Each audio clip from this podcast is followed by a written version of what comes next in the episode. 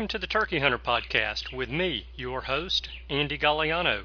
In this podcast, I share with turkey hunters just like you how to have more turkeys on your hunting property and how to have more successful turkey hunts. I teach you how to do this with tips and interviews with turkey hunting pros, wildlife management tips, and entertaining turkey hunting stories. Tune in weekly as I share proven and simple strategies to help you have more success this turkey season. Make sure to head over to www.iamturkeyhunting.com to subscribe to receive free turkey hunting tips, tactics, strategies, and product reviews. Also, please visit and like my Facebook fan page. Go to Facebook and search I Am Turkey Hunting, and also feel free to post your turkey hunting photos from this past season and let us know where and when you killed your bird. For all of you Twitter users out there, please follow me on Twitter, where my handle is @TurkeyHitman, and I will be sure to follow you back. And now, for this week's show. Hello and welcome back to this week's episode of the Turkey Hunter Podcast. You are listening to episode number 197, More Turkey Soup and an Editorial. And I am your host and the guy who is confused. Why am I confused? Well, because we are 225 days, 11 hours, 21 minutes, and 1 second away from. No, wait a minute, we're not. We are 226 days, 11 hours, 20 minutes, and 53 seconds away from opening day of spring turkey season in Alabama. So, again, you may be asking, why is Andy so confused? What is this mix-up with the number of days until turkey season starts all about? So it turns out that the Alabama Conservation Advisory Board, which I will explain in just a minute, has modified the start of Alabama's spring turkey season to make it the third Saturday in March. Why, you ask? Well, I don't know yet, because there's really not much information about this news online, which means that right now I can have fun speculating as to the reason why they did what they did, and I'm going to do that for you in just a minute, but I want to explain to you what the Alabama Conservation Advisory Board does and who they are. The Conservation Advisory Board consists of 10 members, all of whom are appointed by the governor. The board also consists of 3 ex officio members, one of those being the governor. The purpose of the advisory board is to assist in formulating policies for the Department of Conservation, to examine all rules and regulations, and make recommendations for their change or amendment, and with a 2/3 vote of the members present, and with the governor's approval. The advisory board can amend, make any changes, repeal, or create and promulgate additional rules and regulations. The board also assists in publicizing the department's programs and activities. I'm going to reread part of this.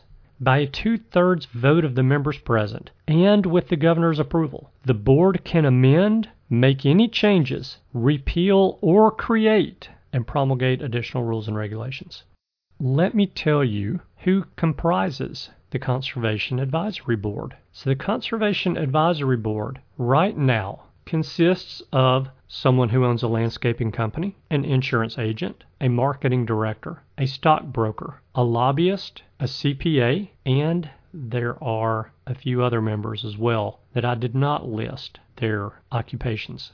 I don't see a single biologist on the Conservation Advisory Board. What I see are lay people who supposedly are very interested and very involved in the outdoors. So now that you know who the Conservation Advisory Board is and what their job is in the state of Alabama, let me go ahead and speculate the reasons why they would move the start of Alabama's turkey season. My first speculation: Alabama's turkey population is, and has been for several years, on the decline. I believe that this movement of the opening day of turkey season is a baby step to test the water or the amount of pushback that the board may get if they cut our turkey hunting season drastically. And when I say drastically, I mean by 1 or 2 weeks. Because here's the reality. In 2019, the third Saturday of March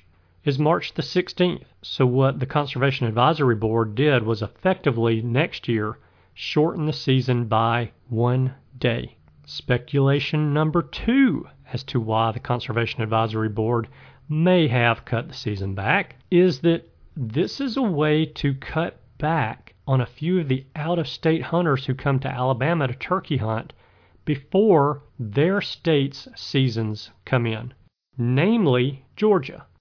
Georgia's turkey season comes in the third Saturday in March each year, and this puts our season start date now exactly in line with Georgia's. Alabama and Georgia share a long border together, probably close to 350 miles of a border that runs north and south. The state of Alabama can reduce some hunting pressure from out-of-staters from Georgia by matching Georgia's start date.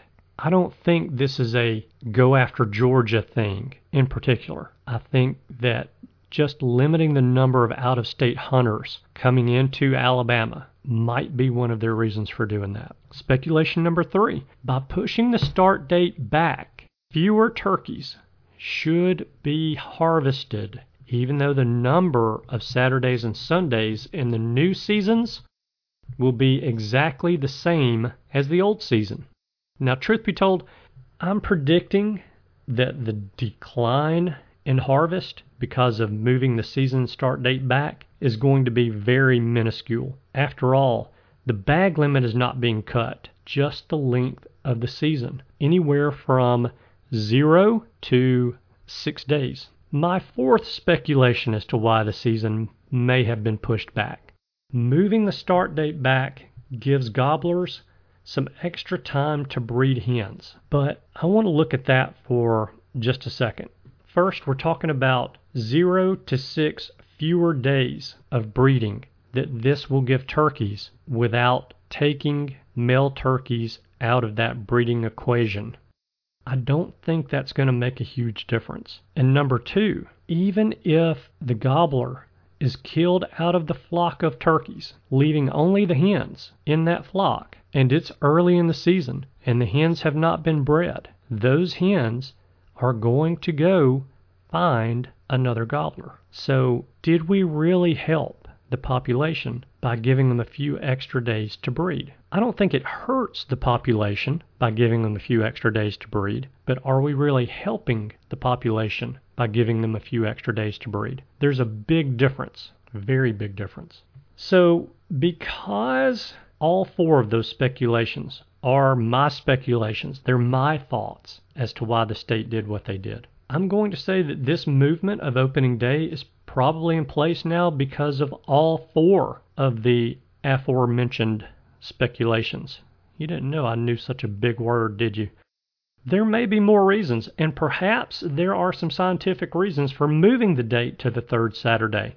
You know, like 86% of all turkeys harvested during the spring turkey season are harvested between March the 15th and the first Saturday of March. That's the time period that they cut out, and I find that unlikely. So by this time in my little monologue here, you may be asking yourself, so what is Andy's take on all of this? Because he hasn't really said whether he likes their decision to move the start date or not. I think you probably get the idea that I don't like it. And you're right.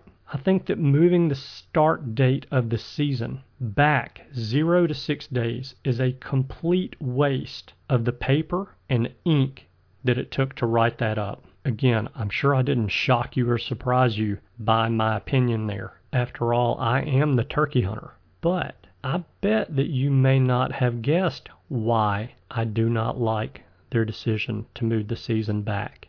Are you ready? Are you sitting down? Moving the start date of Alabama's turkey season back by 0 to 6 days is not enough. It does not do enough to protect our resource You heard me right. I think Alabama's turkey season should be shortened even further than it was just shortened. In fact, I think there are several measures that Alabama's Conservation Advisory Board and Conservation Department could do to protect our resource and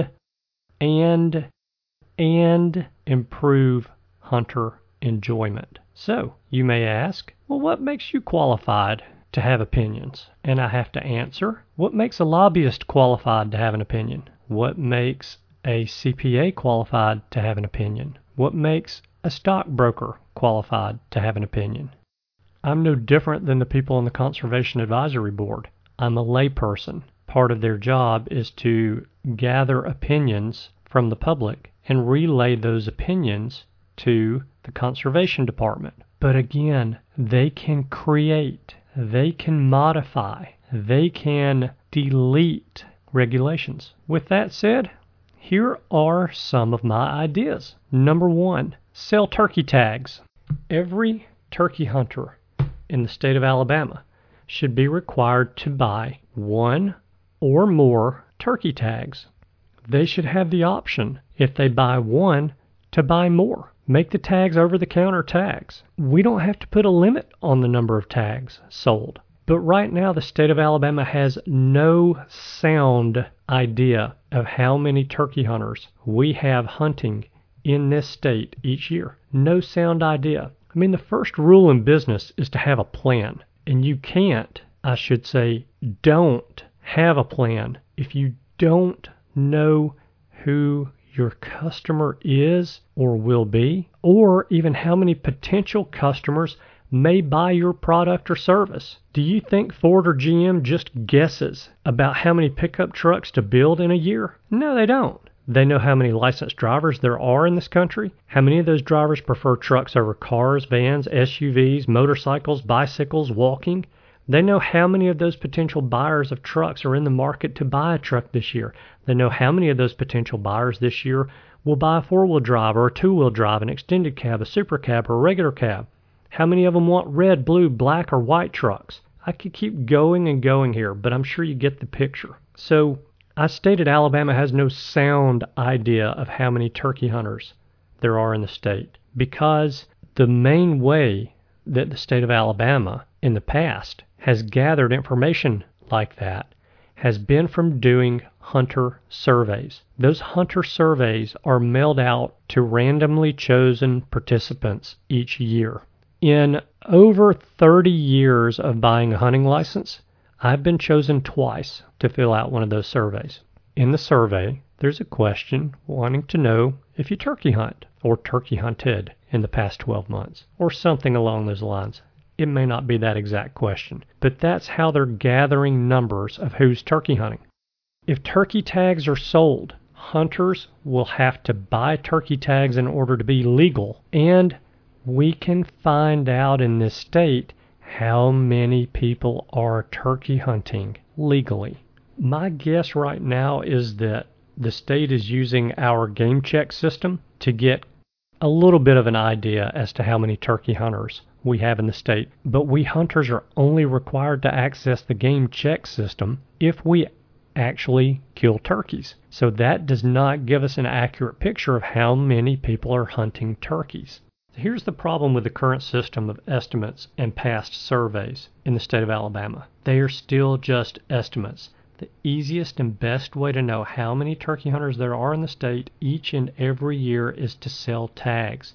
If every legal hunter of wild turkeys is required to buy tags in the state of Alabama, then the state will know how many turkey hunters are there and how many are successful in any given year. Knowing a relatively accurate number of turkey hunters will be invaluable in managing the resource. And if the cost of tags, yeah, I said sell turkey tags. There needs to be a cost associated with the tags because there's going to be costs associated with managing this program, and the cost of these tags needs to offset the cost of the program. Make the tags $1 each or $5 each, however much is required to have the tags be able to offset the cost of selling tags. Let that be the cost of the tag to the hunter. I'm going to tell you that no turkey hunter that I know is going to complain about buying a, let's say, a $3 turkey tag in order to go turkey hunting. And if he or she kills a turkey and wants to go kill another turkey, then he or she can get online and buy another $3 tag. We don't think twice about going to the gas station and buying a can of dip, a pack of cigarettes, a six-pack of beer, and spending way more than $3. Hunters have no right to complain about paying a small fee for a turkey tag. If it was $3, it would be 1/10 to 1/30 of what every other state in the country that I've hunted in the past that sells turkey tags is charging for their tags. It would still be very affordable. And hunters would have a hard time complaining about a cheap tag. Having this list of turkey hunters will also allow the option for the state to conduct hunter satisfaction surveys. How important would that be to know how happy your customers are with your product? And having that list of turkey hunters would give the state for this option, which is number 2 on my list. Conduct summer turkey and poult counts like almost every other state in the union does. Do I need to say any more about that? It's easy. It's cheap. Free participation and free information. I don't know what else we're looking for here. Ideas 3 and 4. Split the state of Alabama in half with that line running east and west, with the northern half of the state having a turkey season that comes in on, let's say, April 1 and ends on April the 30th. Or if you want to be completely fair, let's say March the 31st and ending on April 30th. You'll understand what I'm saying here in just a second. The southern half of the state season would come in on March the 15th and end April the 15th. That's 31 days of hunting. Splitting the state into 2 zones, a northern zone and a southern zone, and staggering the start date of those seasons accomplishes several objectives. Number 1, it shortens the season, giving fewer opportunities to, I'm using air quotes, overhunt an area. Overhunting an area is a big deal in this state because we have hunting clubs, and these hunting clubs may have 10 members that are turkey hunting a 2,000 acre piece of property. 5 turkeys per hunter allowed times 10 hunters means that there's a possibility, albeit unlikely, that 50 turkeys could be killed off of that 2,000 acres. There's not 50 turkeys on that 2,000 acres, but if you have 10 turkey hunters who are hunting every single day in a 46-day long season, that's a lot of pressure on an area, and those areas get overhunted. Number 2, splitting the state into 2 halves, a northern half and a southern half, opens the season for only the period of time that it needs to be open in those particular areas. So what does that mean? Well, the turkeys in South Alabama on the Florida border are not on the same breeding schedule as the turkeys in North Alabama on the Tennessee border. Why not have hunting seasons that actually coincide with the spring breeding season in those respective areas? That's a novel idea, isn't it? The third objective that splitting the state into 2 zones, a northern zone and a southern zone, accomplishes is that South Alabama turkey hunters will still have opportunities to hunt the northern half of the state after the southern season ends on April the 15th. And northern hunters will still have the opportunities to hunt in the southern half of the state before their season comes in on April 1. The state is still effectively giving the hunters an opportunity to hunt for 46 days during the spring by buying 1 hunting license and 1 set of tags. But they're limiting the amount of hunting pressure on properties, and they're limiting the number of turkeys harvested. That is a win-win all the way around. It would be a great compromise for us hunters and a great way to lessen the pressure on the turkeys. Number 5, reduce the bag limit to 3 birds statewide. I know that jaws just dropped and glasses just shattered, but hear me out for a second. make this reduction to the bag limit temporary. How about we reduce the bag limit to no more than 3 birds for 5 consecutive years? Put a limit on the rule so that it automatically expires and goes back to the current 5 bird limit unless the Conservation Advisory Board decides it makes sense to extend it for an additional period prior to its expiration date. Let's find out in the state of Alabama if reducing bag limits helps to bring the turkey population back up a little bit. If it does, great, we win. If it doesn't, great, at least we know, instead of merely speculating like Alabama does currently, that it will or it won't help to improve the population. Now, I'm going to say this. I have turkey hunted in 30 states in this country. Every state that I have hunted turkeys in so far allows fewer turkeys to be killed each spring than Alabama. Every single one of those 30 states has more gobbling turkeys and turkeys that gobble more than the turkeys in Alabama do right now.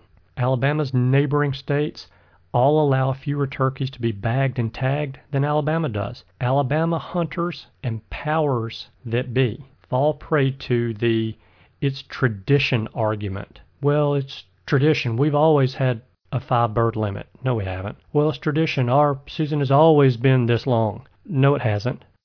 Even if it had, at one point in time, a traditional way of hunting turkeys was to dig a trench in the dirt in the woods, throw corn all over the bottom of the trench, wait at the end of the trench for the turkeys to come in and feed, and when they had their heads down in the trench, you shoot, and you kill lots of turkeys that way.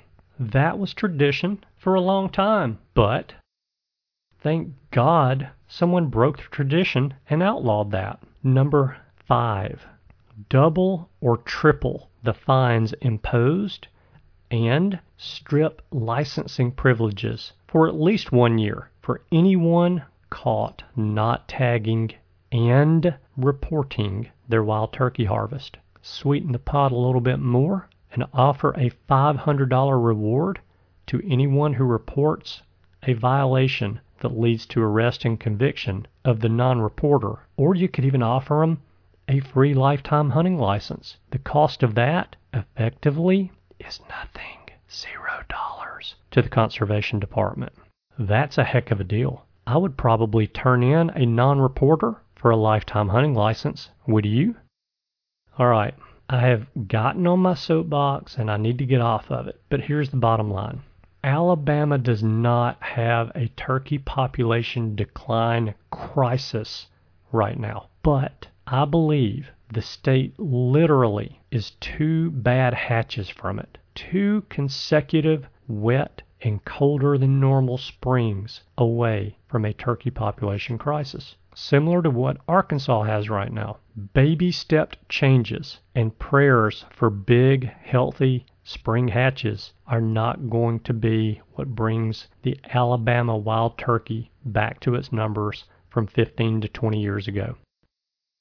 I know that all of us hunters have opinions on how to manage our game animals. And some of you guys actually have the scientific and biological experience to back up your opinions. And I want to hear your opinions, whether you've got scientific and biological experience or data or information to back it up or not. I want to hear your opinion. I'd love to hear your thoughts about any of my ideas for the Alabama Conservation Advisory Board.